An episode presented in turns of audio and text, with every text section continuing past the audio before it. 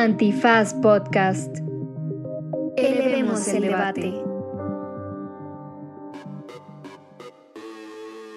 Mm, Buenos días, buenas tardes, buenas noches, bonita madrugada o cualquiera que sea el pensamiento originario, inalienable e imprescriptible en el que esté usted en estos momentos.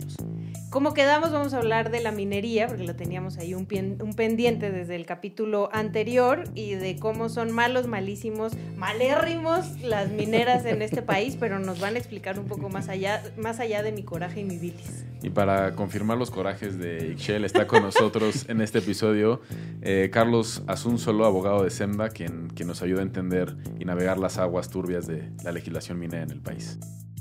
Quédense que es un episodio, como siempre, bonito, lleno de la data, del dato dominguero, del dato coctelero, de la pantalla suegros. Va a tener usted con qué debatir contra el mismísimo embajador de Canadá para que deje de andar promoviendo la actividad minera. Esto es... ¿Derecho? Remix. Divulgación jurídica para quienes saben reír. Con Ixel Cisneros, Miguel Pulido y Andrés Torres Checa. Derecho Remix.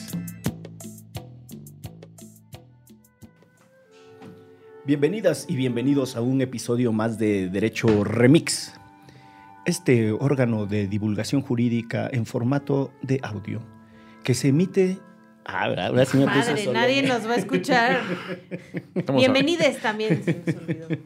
Bienvenidas, bienvenides, bienvenidos a este episodio nuevo de Derecho Remix, que una vez más está de plácemes, está de festividades, está mm, de algarabía y orgullo, porque nos visita en cabina, en los micrófonos, Carlos Asunzolo. Bienvenido, Charlie. Ay, cabrón, como estamos estrenando este, modulación de los ya nos dejó, ya nos dejó sordos sordos. Ixchel. Ya. Pues yo bien, miren, también. Los míos están bien, Serge. Yo no me dejé sorda a mí misma.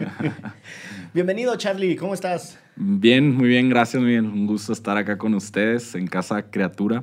Este, ya saben, les tengo mucho cariño y, y pues estando en la cabina tan famosa de Derecho Remix, para mí es todo un gusto. Muy bien. Y además, perdón, y además estamos cumpliendo nuestra palabra, como lo hicimos el episodio pasado, atendiendo una de las preguntas que no pudimos atender, porque sentíamos que merecía todo un, todo un programa de análisis, ya la pregunta que nos hacía Luis Arquímedes sobre la regulación minera y el tema minero en el país. Ay, Dios mío. Solo dijimos que mal, mal, muy mal, todo mal. Sí, toma. Pero aquí viene Vamos Chela a, a confirmar que vamos todo a mal. confirmarlo nada más, yo creo. no Le creo vamos a poner mucho- sustancia, le vamos a poner el argumento, le vamos a poner la referencia jurídica de derecho comparado y una que otra risa por ahí. Eh, Charlie, antes, para que la gente te conozca un poquito, tú eres de Chihuahua, ¿no? Pues, Yo soy de Chihuahua. ¿de dónde mero? ¿De del Chihuahua mero capital? Chihuahua, Chihuahua. De mero Chihuahua, Chihuahua. Y eres... Estado minero. A, Sí, ver, sí. a ver, di sushi. Sushi. Ah, Ya se achilangó. ya se achilangó. Cuando yo lo conocí decía, tengo un chingo de ganas de comer sushi. Hay una cosa ahí con las pronunciaciones de las eh, SHs, que son, eh, Sí. que son suaves, que a mí me llama la atención que en el norte de México y en Chile pasa lo mismo. Como las clases populares, la che, o sea, como chapulín, por ejemplo, Exacto. ¿no? O chihuahua, como las clases populares la dicen suave y los que son eh, pitucos o fresas o fresiuris no quieren sonar así, entonces las dicen muy fuerte, ¿no? Dicen Chihuahua, para que se vea que ellos no, no hablan como el pueblo. que no hablan como el Chihuahua. pueblo. Sí, acá la diferencia quizás un poco más como las ciudades que no son la capital, o sea, Ya. Delicias, Camargo, los, los de rancho les dicen. Los de rancho. Tienen Y- más marca la she. Y cuando hablan en inglés, por ejemplo, y hay una, eh, por ejemplo, shortstop, para decir una posición del béisbol, dicen shortstop. Shortstop. shortstop. El, shortstop, shortstop. porque se les queda que no, no pronuncian suave, ¿no? No dicen nada que sea muchacho ni cosas así. Es igual Siento en que Sonora, tienes ¿no? una tesis al respecto. No, no, no, he estado... No, pero es real, es real. Sí está confirmado ese trabajo de campo. A mí las palabras más difíciles probablemente sea Washington. Washington. ¿Ve? Washington. Pero tú vas a Chile y los chilenos pitucos dicen Washington. Washington. Y son bien fresas y todo hablan perfecto inglés, pero la CH, o sea, que diga la SH, la dicen CH. Y yo digo que tiene que ver con eso, ese desmarque de la pronunciación de los chilenos. Acento de. Pues muy bien. Pues gracias por tu participación. Sí, sabes mucho. Sí, nos queda claro. Este fue un excelente episodio. Vuelve cuando quieras. no, a No, ver, sé, no se dice provincia eso. a ver, Charlie. Primera cosa. Hay en el imaginario colectivo la idea de que este es un país minero, por lo menos desde los tiempos eh, de la polémica conquista, porque digo, ahora la 4T se ha encargado de hacer más polémica sobre ese asunto, hacia acá. ¿no? Que desde entonces tenemos un legado, una herencia, un antecedente muy fuerte de actividad minera y que básicamente eso permitió construir muchas zonas del país, permitió desarrollar muchas zonas del país y, Y por destruir. consecuencia tendríamos que seguir siendo mineros. Digo, a pesar de la destrucción y los costos de, eh, de la actividad. ¿Somos efectivamente un país minero? ¿Tú dirías que, que lo somos? Sí, o sea, yo creo que esa es una forma de contar, o sea, la historia de la minería en este país, ¿no? O sea, a partir de esos como elementos identitarios. El propio norte, o sea, mm, el proceso de colonización realmente llega hasta Zacatecas, que era un pueblo minero, y eh, la corona española ya tenía como otros asuntos y complejidades económicas para seguir colonizando el norte, así, así se explica, digamos, la colonización del norte, y la empiezan a concesionar a privados. Entonces, quienes tenían interés de seguir colonizando el norte de la Nueva España tenían que pedir permiso a la corona y la forma en la que colonizaban eran poniendo misiones pequeñas en lugares, pero fue un proceso que fue mucho menos disruptivo y violento como lo fue en el centro sur del país.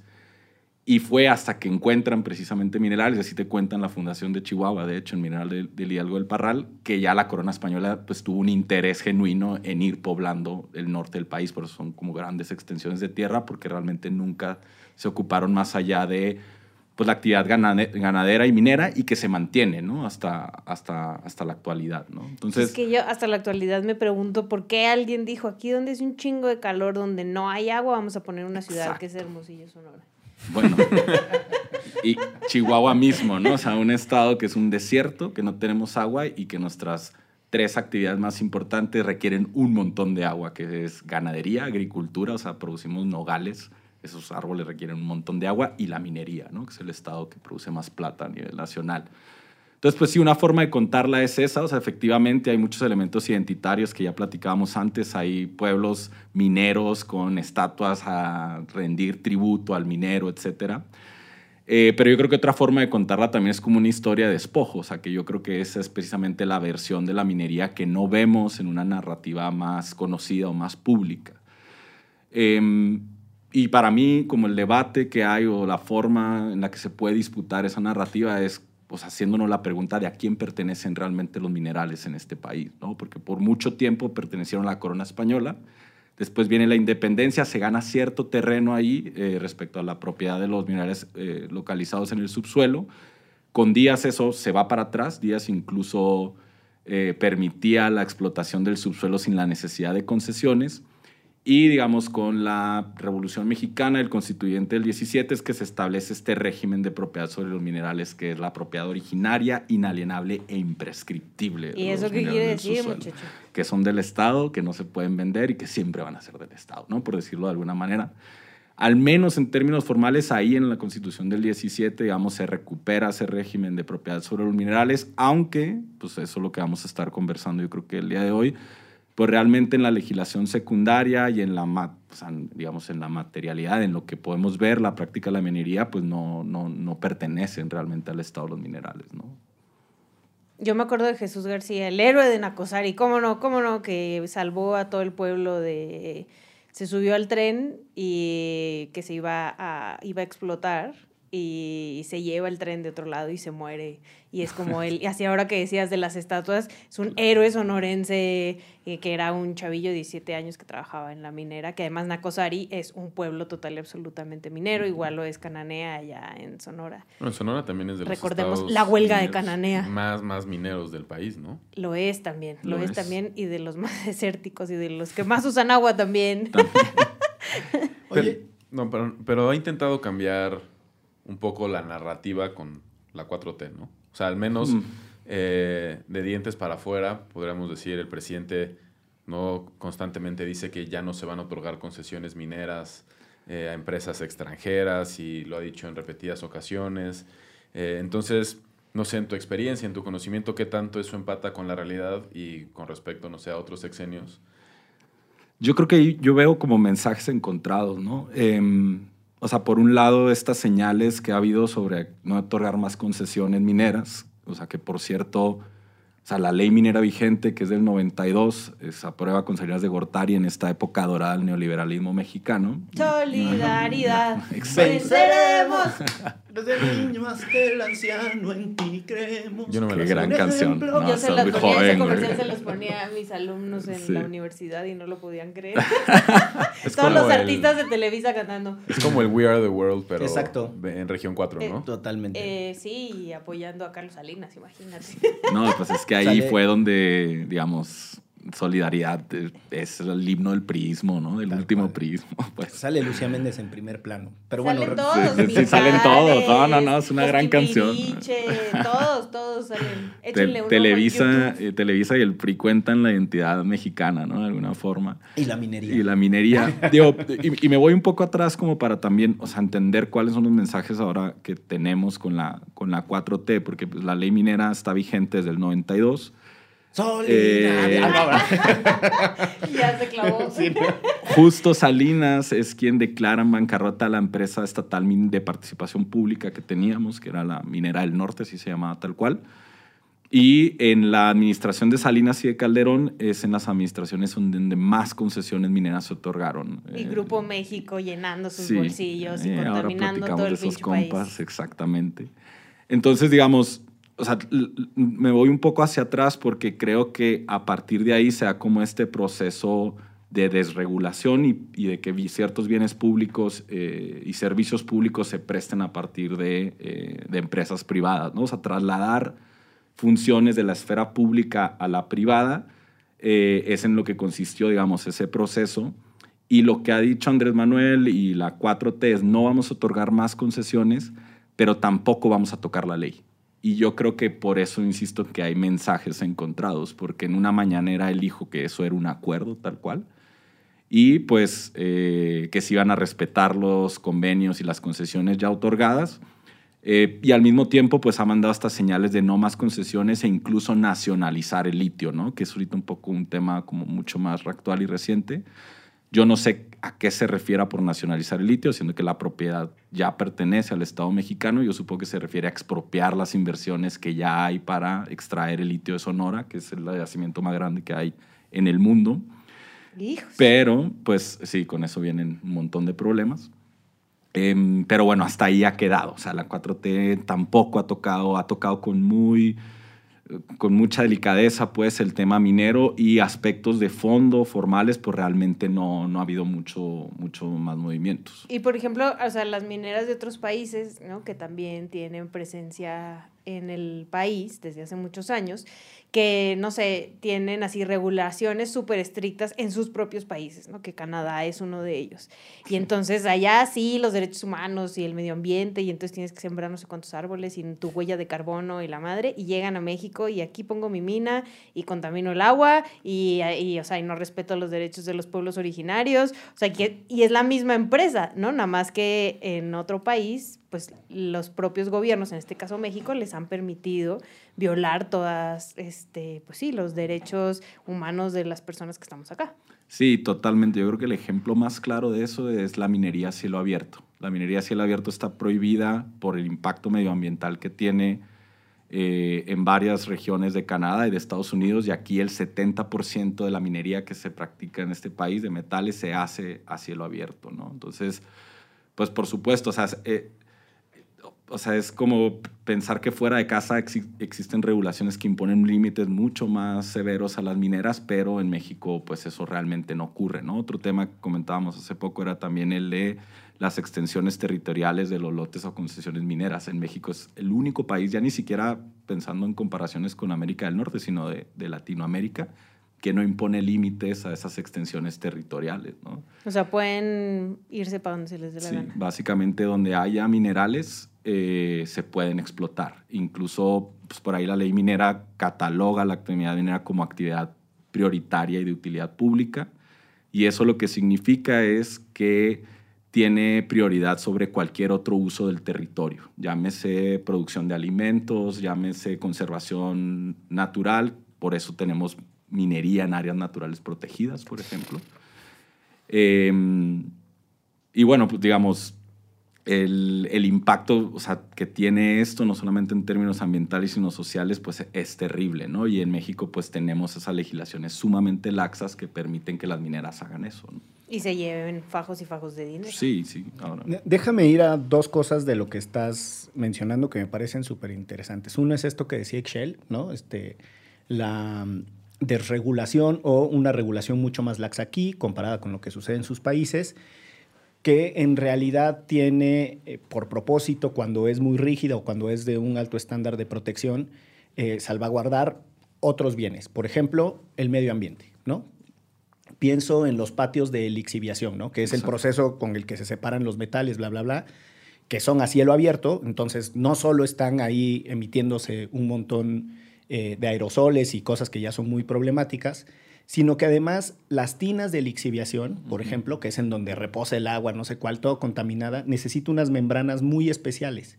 Y hay un montón de casos de filtraciones de esas tinas en los patios de lixiviación que terminan llegando al manto acuífero, o sea, se van al, subsuelo y terminan contaminando chingos de ríos. Y entonces, eh, río abajo, de donde hay una actividad minera, a la gente le empiezan a salir enfermedades en la piel. Como en el río Sonora hace algunos años. Exacto. Que, ese, fue un derrame. ese fue un derrame. Un derrame de Grupo México. Para poner bien nombre y apellido. Y están entonces los, eh, están los efectos de, de, la salud está la contaminación del agua, etc. Y no hay una discusión porque eh, no se quiere ver, en gran parte, porque a quienes termina afectando son a los más pobres, ¿no? Entonces, so pretexto de que la actividad minera trae trabajo para comunidades que las necesitan, nos chingamos el pasivo ambiental entre todos, pero además, cuando salen afectados, salen afectados esos mismos que se supone que la actividad minera viene a, se supone que a rescatar económicamente. Entonces ahí hay un desvarío espantoso, ¿no? Entonces, primera cosa que me gustaría también ver desde tu perspectiva es, ¿dónde se pone en el, desde tu experiencia, desde tu conocimiento, dónde se pone el balance cuando en México se discute comparado con otros países? Esta, eh, y esta es mi segunda idea, esta afirmación que nos dices que es la legislación mexicana prevé que la actividad minera es prioritaria, lo que significa que cuando hay una colisión de derechos, siempre va a ganar la actividad minera o el que tenga el permiso a hacer la actividad minera, me parece que empieza a contestar cómo estamos viendo las cosas, ¿no? La estamos viendo preponderantemente desde eh, el enfoque económico y supuestamente de lo que sea que signifique el chingado desarrollo. Versus otras desarrollo cosas. blanco occidental. Total, y otras cosas de las que nadie habla, ¿no? No, a ver, o sea, esto de las presas de jales que se llaman, que son justo como unas pues especies como de piscinas gigantes donde depositan todos los desechos pues tóxicos que utilizan para esos procesos de lixiviación, además de las filtraciones, pues tampoco tienes control sobre las partículas que se pueden desprender de eso, sobre los animales que llegan y toman agua ahí y sobre el tiempo que tiene que durar ahí acumulada, ¿no? Entonces, ese es uno de los impactos ambientales más fuertes, pero yo incluso no lo, o sea, no lo limitaría solamente a esa parte ambiental, o sea, los impactos de la minería también son pues de carácter social y, y, se van acumulando, digamos, en el tiempo, ¿no? O sea, yo, yo, lo plantearía como los mitos que existen alrededor de la actividad minera, ¿no? Por un lado, el discurso que te dice que la actividad minera genera empleos eh, y genera una atracción de una inversión y una derrama eh, económica y que permite al Estado captar más ingresos y que son mitos que, digamos, se pueden tumbar demasiado fácil, ¿no? O sea, hay datos, hay trabajos que han documentado muy bien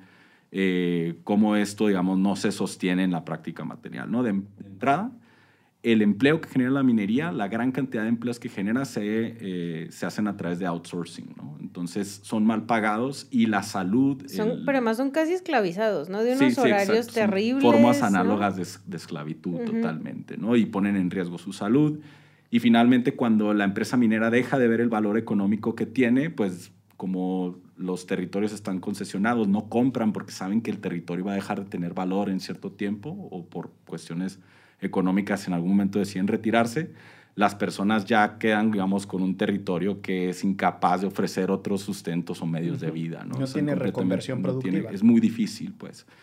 Em, en términos fiscales, un poco ya lo que comentábamos, eh, el, régimen fiscal es sumamente laxo en la legislación mexicana, a diferencia de lo que sí puedes ver en otros países. De entrada, digamos, la recaudación que el Estado mexicano logra hacer a partir de la actividad minera se encuentra por debajo del 1% del PIB cuando la ciudadanía aportamos casi el 30%, ¿no? Y la forma en la que está regulada, digamos, eh, la recaudación a partir de la actividad minera es a partir de este, un criterio territorial, es decir, tu concesión tiene cierta extensión de territorio, entonces por lo tanto, bajo esa, esa extensión yo te cobro cierto porcentaje y no lo hace sobre el volumen de extracción de minerales, ¿no? Entonces... Te puedes llevar un montón, pero... Ya... Sí, un mismo territorio puede generar volúmenes muy diferentes sobre, de extracción de minerales, pero pagan exactamente lo mismo, ¿no? Por ahí introdujeron un concepto que es el pago de obligaciones, que es en minerales como oro, platino y me parece que plata, las empresas tenían que pagar un derecho, una obligación, ¿no? Eh, pero a partir de los eh, de trabajo de hecho de fundar, o sea, una gran cantidad de empresas no pagan esos derechos de piso, ¿no? Y pues quizá ahí también como una pregunta que habría que hacerse es quiénes son pues quienes están detrás de las grandes empresas mineras, porque efectivamente como que la atención se desvía mucho hacia las empresas canadienses, ¿no? Todos estos pero memes aquí, de... Grupo México, volvemos. Pero lo que son Grupo México, Frisco y, y Peñoles, Peñoles, pues quienes realmente están detrás es Bayeres, Slim y Larrea, ¿no? Que son de las tres de las personas más ricas de este país.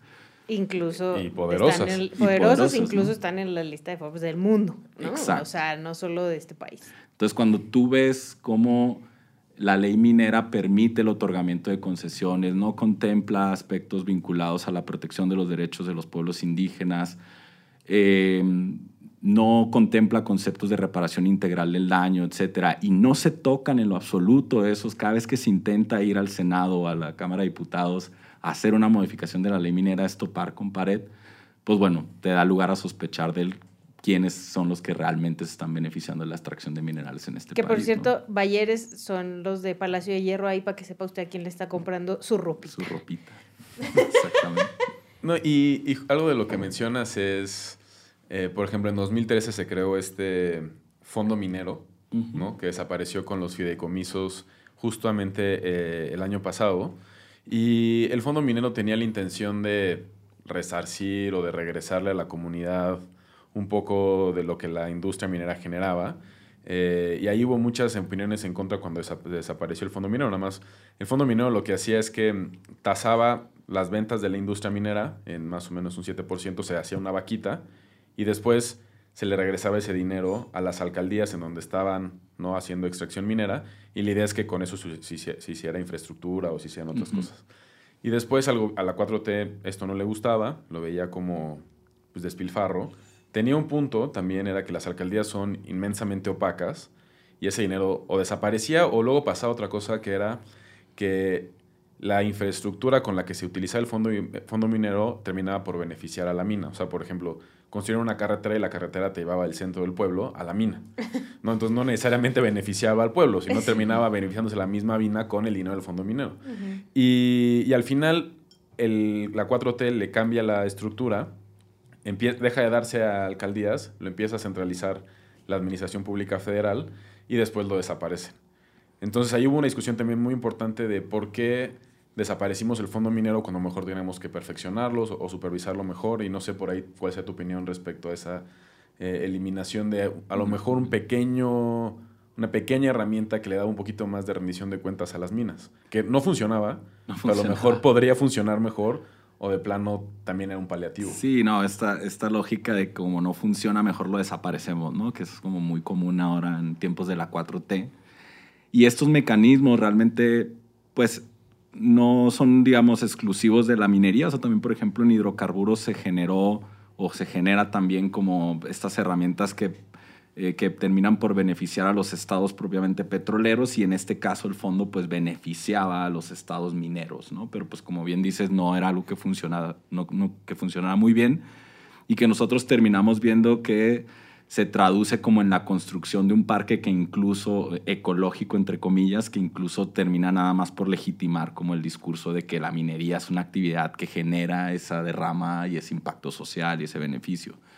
Yo creo que si realmente existiese un interés por tener una actividad minera mucho más controlada y regulada, porque pues digo, al final de cuentas también dentro de la discusión está en si es posible tener una minería sustentable, ¿no? Y un ambientalista te va a decir No. que eso no es posible. Jamás. Jamás. Pero sí creo que es posible tener otras formas de minería que generen mayores beneficios, ¿no? De entrada creo que, por ejemplo, eh, las concesiones que se otorgan, o sea, son ridículas.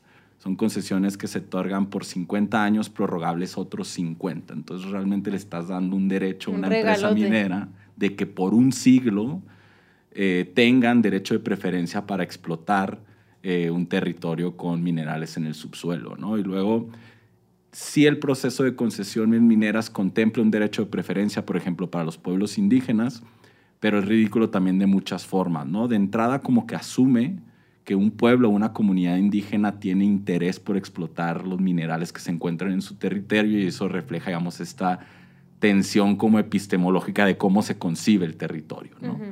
Ahora vamos a suponer que efectivamente habrá un pueblo, una comunidad que tiene interés en generar un beneficio económico a partir de la explotación de minerales. Ese derecho de preferencia está sujeto a que soliciten la concesión al mismo tiempo o antes que una empresa, ¿no? Y eso termina por equiparar las condiciones en las que se encuentran las comunidades a Y las grandes empresas pierden y gana la empresa. quién tiene acceso a la información realmente de que va a haber una licitación para una concesión minera, ¿no? Entonces es como que esas asimetrías que existen en el marco jurídico precisamente se reflejan en que, digamos, en que se, se garantiza la seguridad jurídica y la actividad económica de las empresas mineras, generalmente en perjuicio de los derechos de los pueblos y comunidades indígenas y del medio ambiente, ¿no? Entonces, yo un poco volviendo al tema que mencionaba Andrés, o sí efectivamente es, es positivo tener ese tipo de herramientas, pero no terminan por tocar las cosas de fondo que realmente tienen un impacto pues no muy favorable para, para la economía, para el medio ambiente y para los derechos de los pueblos y comunidades. Y el contrapeso realmente se han vuelto las comunidades, ¿no? O sea, el, el- o sea, contra viento y marea han sido las comunidades y algunas organizaciones que les acompañan quienes les han dado batalla a las mineras, porque realmente el gobierno mexicano les abre las puertas y les deja hacer lo que quieran. Sí, hay, bueno, pues tampoco hay como experiencias recientes tan positivas, o sea, por supuesto, ¿no? El acompañamiento que se hace en estos procesos para litigar el otorgamiento de concesiones sin consultar a los pueblos y comunidades. Lamentablemente este año, de hecho, tuvimos una resolución como muy poco favorable de la Suprema Corte, ¿no? Eh, Te propongo algo. ¿Por qué no Venga. hacemos aquí una pausa y regresamos a que nos cuentes Sí, justo ese más caso. del tema de, de lo que resolvió la corte? Y quédense porque esto es... Derecho, Remix. Somos Versus y Antifaz presentan En diciembre de 2016, la Federación Mexicana de Fútbol anunció la creación de la Liga MX Femenil.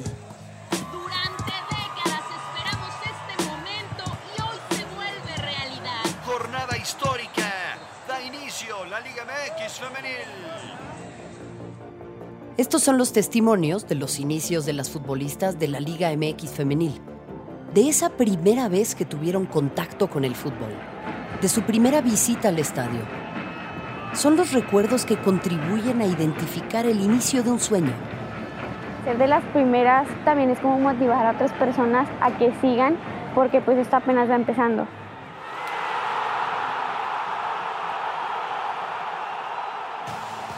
Jugar como profesional en mi país representa el que puedo darle un sueño posible a otras niñas que me están viendo. Y ahora sí, el silbatazo final. ¡Cántelo! Son las nuevas campeonas. Las nuevas campeonas de la Liga MX femenil. Pioneras, una historia oral de la primera liga de fútbol profesional en México. Disponible en cualquier plataforma para escuchar podcast. Pues regresamos del corte a este derecho remix con el buen Charlie a platicar de minería y los efectos que tiene en el país, desmitificando algunas de las narrativas hegemónicas sobre el progreso que trae la minería a México. Y antes del corte, eh, nos adelantabas un caso que tuvo la Suprema Corte justo, eh, justo este año y, y que tú consideras que es escandaloso lo que pasó, ¿no? Que es el Ya caso... Ya puso palabras en Sí, tu sí. boca. Exacto. Ahora sí, muchacho, que es el caso eh, de la Suprema Corte sobre el pueblo Macehual, que creo que está en Puebla, ¿no? Sí, en la Sierra Norte de Puebla. Que el justo de la Sierra Norte de Puebla ha dado batalla tremenda porque es una zona donde las mineras han llegado duro, ¿no? Sí, a ver, yo, yo creo que eso es bien, bien relevante a lo que mencionaba Ixchel, o sea, a partir de la... De la Un saludo a la banda de. Cuetzalan, por cierto. A la, a la cooperativa Tosepan y a todos los movimientos organizados. O sea, justo, ¿no? Eso, es- en la medida en la que en un territorio hay movimientos organizados, siempre va a ser más difícil para las empresas mineras tener actividad ahí. Y afortunadamente existen territorios donde ex- esa organización se da y eh, la defensa por el territorio ha tenido resultados positivos, pero hay muchos otros donde no, ¿no? O sea, yo creo que, por ejemplo, en Sonora, con todo lo que, lo que viene con el litio, y era un poco algo que descubrimos Andrés y yo en una investigación que estuvimos haciendo, Ay, sí. ay, compis, compis. eh, a- ahí, o sea, por ejemplo, no existe esta cohesión comunitaria y que muchas veces, digamos, las propias mineras dividen los intereses que hay dentro de una propia Eso es- comunidad. Pero porque eso no es como es... lo típico, lo que, lo que llegan a hacer las mineras en este país, en todas las comunidades y en general los megaproyectos, es a dividir a, A la dividir. comunidad, ¿no? Y además aprovechándose evidentemente de la desigualdad, de la pobreza, ¿no? O sea, vil- vilmente llegando a billetear a la gente para que dentro de, o sea, dentro de la propia comunidad haya divisiones. Exacto. Y yo creo que es bien importante decirlo, ¿no? Porque muchas veces asumimos como si fuese fácil esa organización y Sí, esa, ¿no? y, y esa cohesión que tiene que existir en un, en un movimiento. Como Quetzalan, como Quetzalan, pero no muchas veces hay, ¿no? Entonces, yo creo que el caso Macehual es un caso que en términos de organización comunitaria sí podría fácilmente considerarse como un éxito. En 2014, a través de una asamblea, el pueblo designa un consejo de 30 personas para defender el territorio porque eh, se enteraron de que se habían concesionado tres, eh, se habían dado tres concesiones en la parte norte de la sierra. O sea, la- las comunidades Macehual viven en la parte media y en la parte norte es donde están, digamos, las cuencas hidrológicas, los manantiales. Ellos mismos habían construido sus propios sistemas de abastecimiento de agua y en ese territorio están los Se bosques. los iban a además, contaminar, pues. habían otorgado tres concesiones mineras, ¿no? Entonces, eh, se, se plantea un litigio, digamos, con dos propósitos. El primero es em, cuestionar la constitucionalidad de esas concesiones porque no se había consultado al pueblo Macehual. Y el segundo, ahora sí que ya de pasadita, es cuestionamos la constitucionalidad misma de la ley minera, ¿no? O sea, la ley minera del 92 que se crea sin un proceso de consulta de los pueblos y comunidades indígenas y que además tiene todos estos preceptos pues que nacen con ciertos vicios de constitucionalidad, ¿no? Lo que ya mencionábamos sobre la actividad preferente que tiene la actividad minera, los procesos de otorgamientos de concesiones y algunos conflictos que tiene sobre eh, tensiones que se generan, por ejemplo, con el uso del agua y etcétera, ¿no? Entonces, se acompaña, digamos, ese caso, llega a la segunda sala de la Suprema Corte y ahí tenemos pues una decisión realmente lamentable en términos argumentativos, ¿no? Básicamente lo que resolvió la Corte fue validar la constitucionalidad de la ley minera, no entró a ver las concesiones, eso lo regresó al colegiado y dijo, eso vean ustedes. Pero eh, la argumentación a la partir de la cual dice que la ley minera es constitucional es porque es una regulación que se dedica exclusivamente al objeto de la actividad minera y que eso no tiene que ver con los pueblos y comunidades indígenas. Entonces, como no hay una referencia Órale. expresa Pero les afecta directamente. Sí, exactamente, ¿no? Eso es como la- lo lamentable. O sea, la, la Corte decidió ser ciega como a todos estos impactos negativos. Históricos, ¿no? O sea, no es como que Históricos. uno se los esté sacando de la manga. Es lo que ha pasado en este país por años. por años y no lo incorpora, o sea, no hace una argumentación que tome en cuenta estos elementos y por tanto valida la constitucionalidad de la ley minera. Entonces, ¿eso qué efecto tiene? Pues bueno, que en cada eh, otorgamiento de una concesión tiene que haber un litigio para que se garanticen los derechos de los pueblos y comunidades indígenas y la Corte dejó la oportunidad de que eso, digamos, tuviese una corrección estructural, ¿no? Y es algo que platicaba hace poco con Miguel, ¿no? O sea, no- nos escandalizó sobre todo a toda la tuitosfera jurídica, eh, la sentencia que hubo. Miles y millones Miles de y millones de personas. Particularmente quienes escuchan Derecho Remix. Particularmente. gentío de gente, hordas, Sí. muchedumbres. incluyéndome, ¿no? Yo fui de esos escandalizados con... No, y por, por razones justificadas, ¿no? O sea, la, la sentencia sobre la consulta popular y la amenaza que eso representó para la independencia judicial y la separación de poderes, pero de pronto tienes estas resoluciones que realmente no te explicas de dónde viene una argumentación de ese tipo tan deficiente eh, y que claramente, bueno, desde mi punto de vista, eh, vulnera también la independencia judicial respecto a los poderes económicos, porque es una decisión que claramente beneficia a las empresas mineras en detrimento de los pueblos y comunidades indígenas. Y esas resoluciones, pues lamentablemente no tienen el efecto en el debate público que sí tienen otras, eh, pero que yo creo que menoscaban de la misma manera eh, la independencia judicial, ¿no? Hay, hay una cosa de esto que estás planteando, Charlie, que eh, se dice poco, pero el litigio como, vamos a decirle así, como tecnología de lucha, o sea, como método de defensa de algo, eh, en algún momento llega a ser costosísimo. O sea, una comunidad indígena, pienso, por ejemplo, en San Miguel eh, del Progreso, ¿no? que es un caso en donde también impugnaron hace varios años la inconstitucionalidad de la ley minera, etcétera, en Guerrero, sobre todo eh, con el trabajo eh, y el acompañamiento de Tlachinola. Si no tienes una organización que también dentro de lo macro tiene su escasez, pero por lo menos tiene abogados y tiene recursos, es muy difícil que la comunidad pueda llevar sus argumentos ante los tribunales, porque además eso se va encareciendo. El caso eh, de la Sierra Norte de Puebla, eh, pues tiene el acompañamiento de SEMDE y de Fundar y de otras organizaciones y tiene una mirada muy cercana de colectivos que están eh, apoyando a los pueblos. Pero si tú los dejas así en, un tete a tete, o sea, en un, en un cara a cara, pues siempre en el litigio van a terminar ganando las grandes corporaciones. Entonces, también Si ahí así hay una ganan cosa... las grandes corporaciones. Ahora Exacto. imagínate. Es una cosa súper de- súper desestructura, o sea, vamos, súper asimétrica de, condiciones estructurales, más bien. Y yo creo que esto eh, viene desde hace mucho con la presión y la discusión de otros derechos, por ejemplo, el derecho a la consulta slash consentimiento previo, libre e informado. Y entonces, si uno va un día por error, como fue mi caso, a un seminario del, organizado por la Embajada Canadiense para hablar bien de la minería, te das cuenta que esos güeyes, o sea, traen sus PowerPoints y dicen todo lo bueno que han hecho y todo lo que han dejado y el desarrollo y no sé cuál.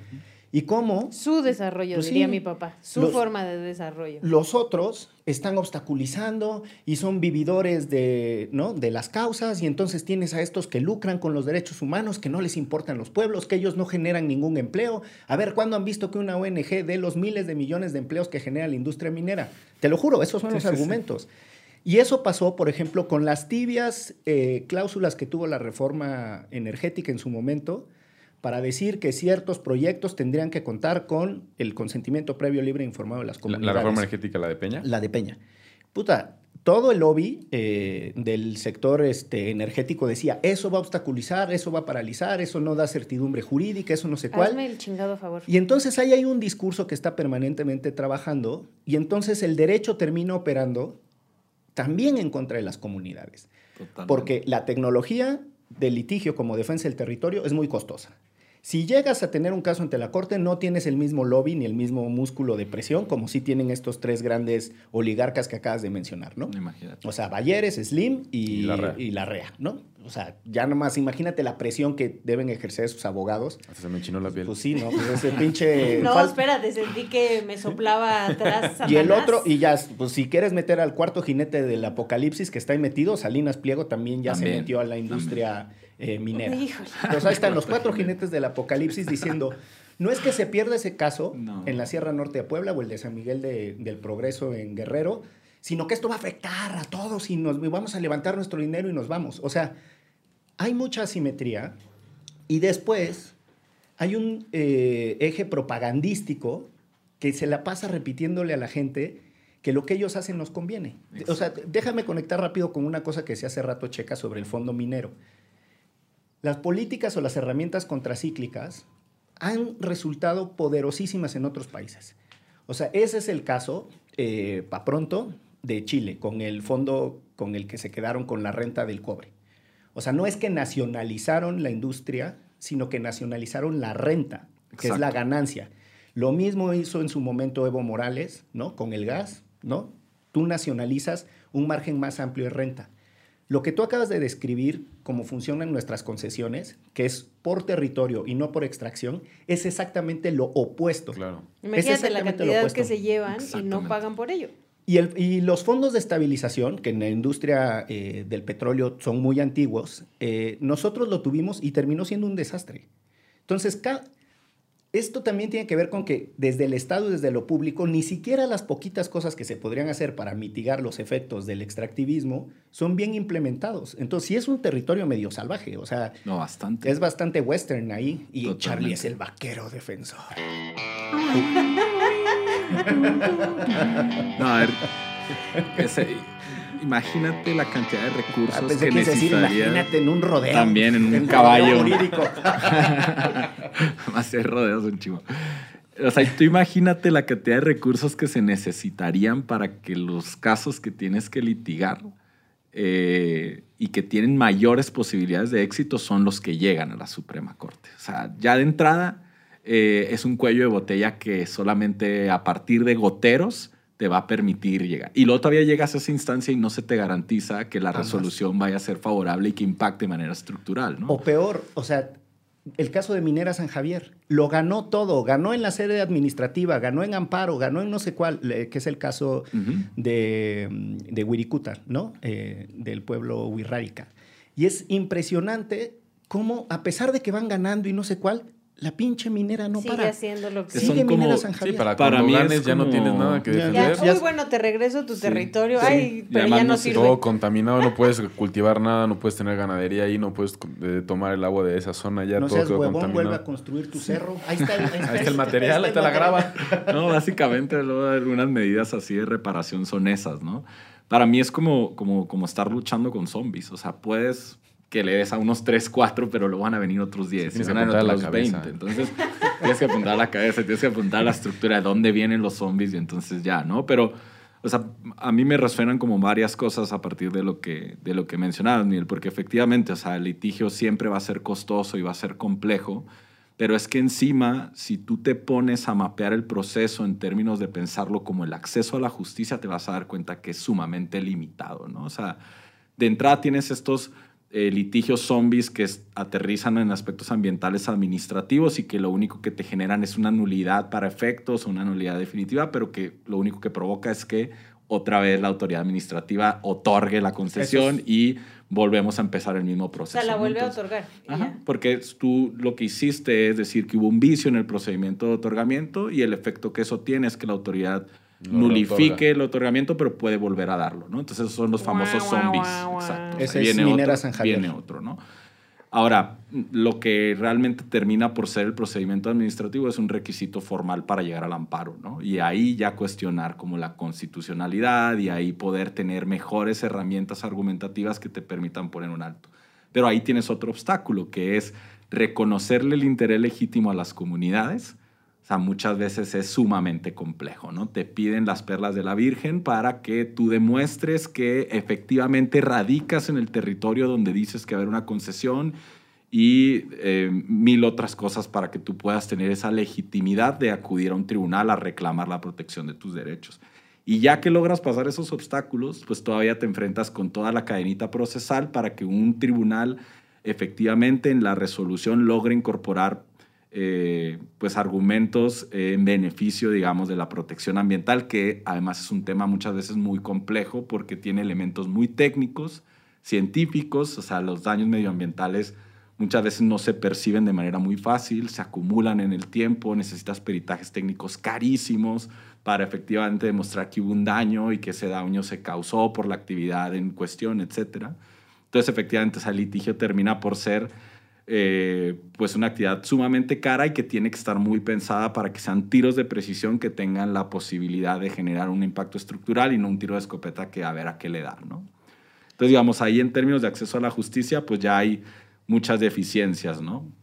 Pero eso se traduce también en el ejercicio, en el ejercicio de muchos otros derechos ambientales. O sea, la dificultad que hay para acceder a información cuando se trata de grandes megaproyectos, siempre se maneja con una opacidad terrible, ¿no? O sea, no conoces realmente qué es lo que está ocurriendo, qué tipo de concesiones se están otorgando hasta que ya las tienes encima. Entonces eso te reduce el margen de operación y de maniobra y eh, pues también te reduce las posibilidades de éxito, ¿no? Y pues bueno.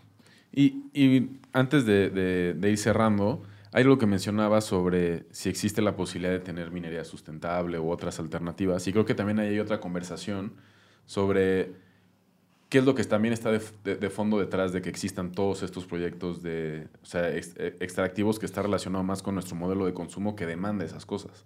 O sea, tú necesitas oro para tu celular, para tu computadora, para todo lo que estés utilizando casi en tu día a día. Necesitas litio también para las baterías de los coches eléctricos. O sea, tú puedes tener una conversación de vamos a tener energías renovables y vamos a contaminar menos y vamos a manejar nuestros coches eh, híbridos o solo con baterías, pero al final, a expensas de eso, tienes territorios que están siendo completamente descagalados por actividad minera. Y el caso, o sea, hay un montón de minas que tienen, no sé, trabajo infantil o que tienen completamente destruido todo un cerro en otros países para que Apple, Samsung, etcétera, puedan tener las computadoras celulares que utilizamos. Entonces también ahí hay una conversación de qué tanto eso también atraviesa la parte de cómo entendemos por qué la computadora necesita renovarse cada dos años porque ya no trabaja. ¿no? ¿Por qué tu software de tu celular te, te requiere una actualización que si es de tal año ya no se va a actualizar tu celular y es basura? Y generas un montón de basura. Capitalismo, maldito. Sí, total, pero es que... El, la minería del Bitcoin también, ¿no? es que, bueno, también la minería, la minería de, del, de, Bitcoin, del Bitcoin que necesita cantidades ridículas de agua para poder minar una cosa que alguien se inventó que tiene valor, ¿no? O sea, es que es de verdad, es absurdo. Y entonces, en esto que mencionabas del caso de, de Sonora y el litio, que bueno, el litio también en Argentina, Chile, Bolivia, ahí está como el triángulo de litio a nivel mundial, eh, Vaca para... Muerta se llama el. No, Vaca Muerta es de, es de, es gas. de gas. Ah, es, es en Argentina. Eh, no es Bacanora en Sonora, donde Bacanora, está. Uh, qué rico. Donde está ahí la, la, los territorios de este yacimiento de litio que mencionaba Charlie.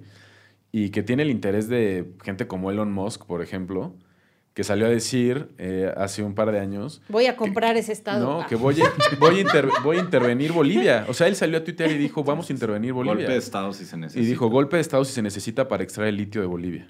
¿No? Para que alguien pueda tener y sentirse bien de manejar su Tesla que Chale. no contamina y utiliza gasolina. Entonces ahí hay una dimensión también de nuestro propio modelo voraz.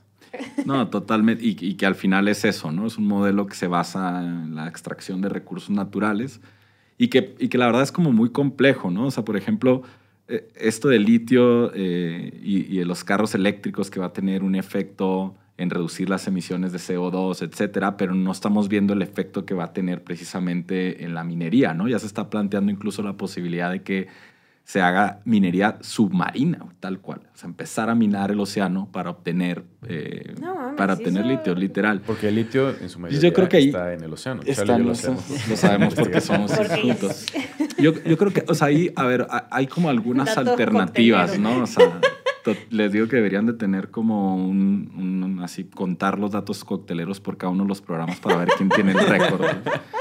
Eh, y, y hay, o sea, por supuesto que hay algunas alternativas, ¿no? O sea, creo que sí hay formas distintas de plantear la minería y que tiene que ver con quitarle esta eh, etiqueta de utilidad pública, que tiene que ver con darle una verdadera posibilidad a las comunidades indígenas de rechazar los proyectos, porque encima además la ley minera contempla un proceso de negociación pero si la negociación no llega al puerto de otorgarles el permiso para entrar a la minería, ellos pueden solicitar a la, a la Secretaría de Economía que haga una especie de expropiación informal. Entonces, o sea, al final ganan porque ganan. ganan porque ganan, exactamente. Y yo creo que o sea, hay alternativas, ¿no? Y hay palancas que se pueden usar, como el acuerdo de Escazú, que va a abrir como ciertos procesos de discusión que pueden tener efectos positivos.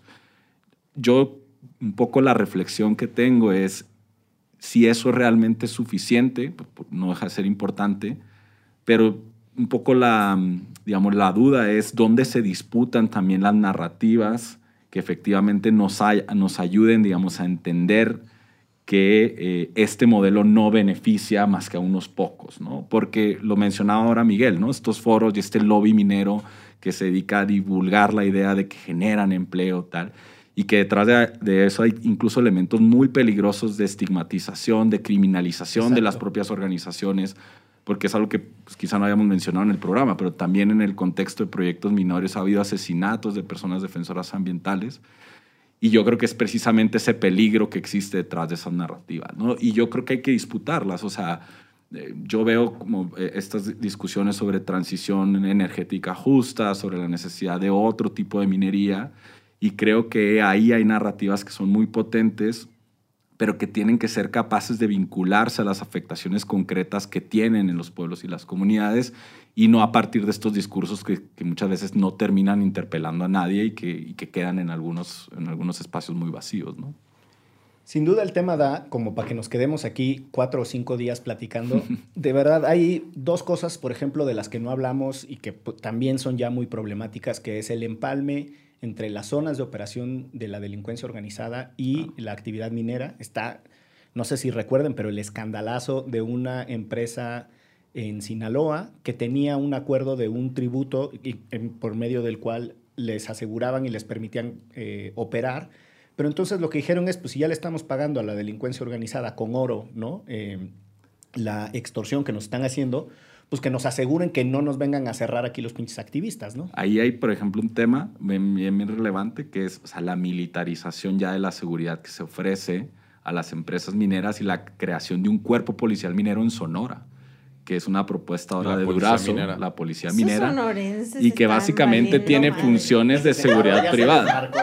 Y a mí me parece aberrante porque, o sea, por un lado tienes un Estado que es incapaz de garantizar la seguridad de personas que se dedican a defender el territorio y el medio ambiente, pero sí estás generando una infraestructura de Estado para proteger las inversiones mineras. Deja tú los ¿no? O defensores sea, de defender a la y- ciudanía. Sonora está Sí. cañón. Y el mismo crimen organizado lados, es funcional a esos fines. ¿eh? Exacto. O sea, es la manera en la que se desplazan a muchas comunidades, es a través de la violencia. Y ahí hay muchísimos casos. Está, por ejemplo, hay una lucha que muchos años fue considerada como referente, la de Carrizalillo en Guerrero, y terminó siendo eh, la pesadilla, porque cuando llegó la delincuencia organizada y dijo, "Ah, aquí la comunidad se organizó y empezó a tener dinero porque entonces participaron de la forma en la que operaba la empresa, entonces tenían la concesión de los camiones y no sé qué, la venta de los uniformes para los trabajadores, además incrementaron el valor de la renta de las tierras, entonces a la comunidad de Carrizalillo le empezó a ir chingón y entonces llegaron a extorsionar a la comunidad y empezó a haber una violencia descomunal, secuestros, etcétera. Y ese empalme es muy peligroso porque tiene muchas formas de operar,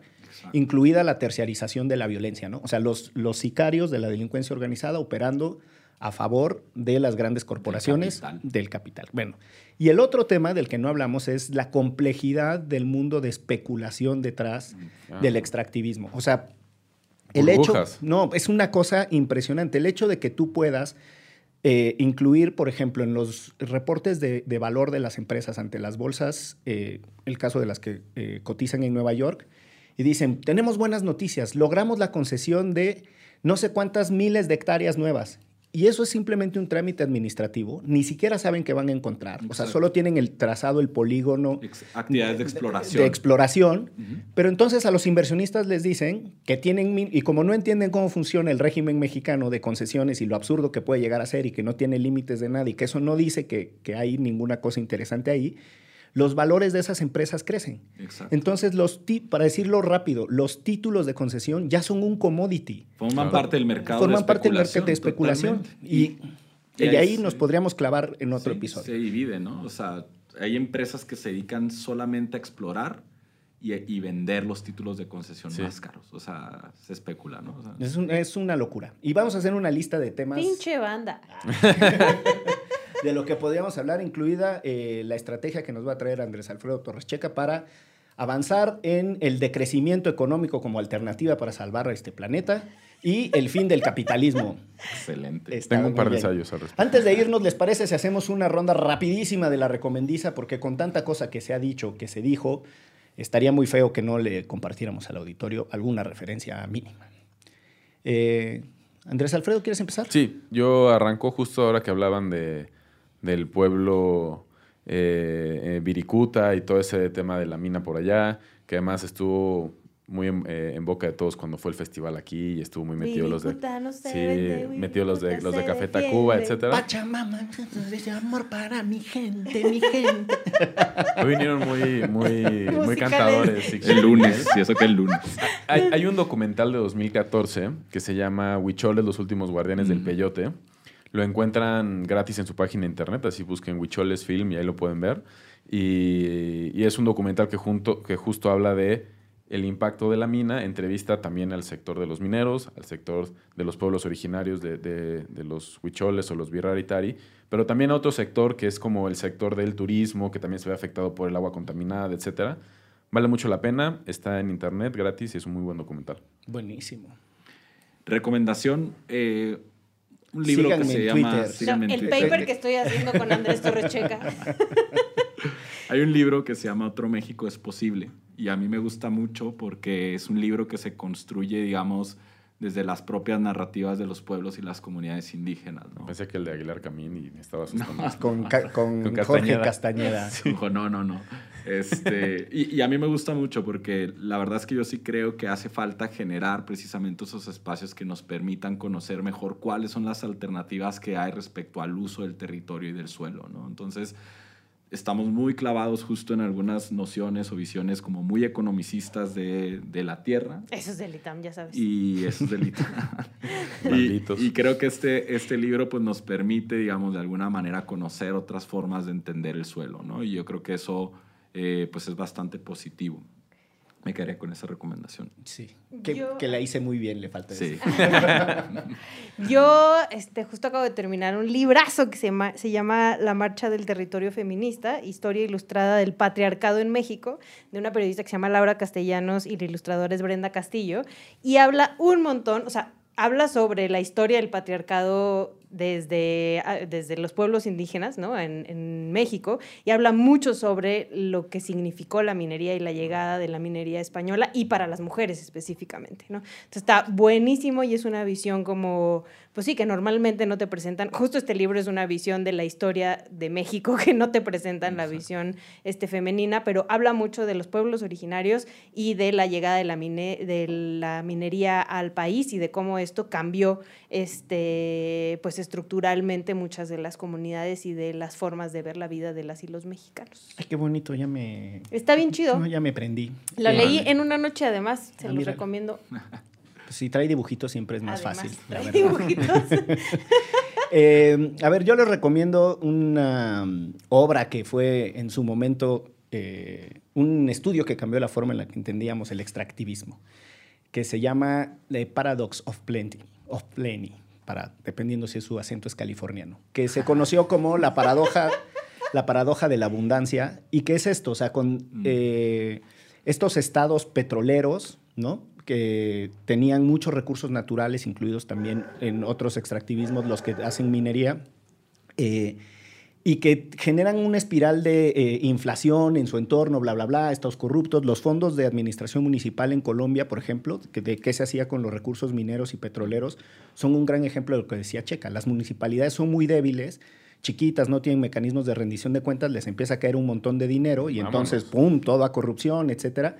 Muy también desde la lógica gringa, como diciendo, y además, pues los africanos son corruptos, los, ¿no? los cabrones, y por eso terminan eh, teniendo todos estos problemas, pero sí pone el énfasis en cómo tantas historias de países con muchos recursos naturales no logran romper el ciclo de la pobreza porque generan una dependencia del extractivismo. Esa es la tesis eh, central de, eh, de Paradox of Plenty. Y el otro es A Civil Action. ¿Es es A Civil Action? Sí. Una película en la que sale John Travolta, Travolta. claro que sí. Esa, ¿no? Y para que vean ahí el tema de... Por eso de- estudié Derecho. Exacto. Esa de Tom Cruise. O sea, Sí, ah. Y finalmente... Qué bueno que no vio Pulp Fiction, porque entonces se hubiera dedicado a otra cosa. Lamentablemente. igual. Y eh, vámonos con una última recomendación que es la música de Pachamama Crew, que son los que cantan Viricuta no se vende, que por cierto, esa canción es una reinterpretación, es una suerte de cover de una cumbia huichola muy, ya saben que huichola es el, el término con el que se le dice desde la dominación o desde la conquista, en realidad... Son wixárikas. Exacto, muy ráricas, pero la canción se llama así, que quieren que yo les diga, y, y es muy bonita porque tiene el violín como instrumento clave y después los de Pachamama Crew la reinterpretaron. Va. Vámonos, que esto fue... ¿Derecho? Remix. Divulgación jurídica para quienes saben reír. Con Ixel Cisneros, Miguel Pulido y Andrés Torres Checa. Derecho Remix.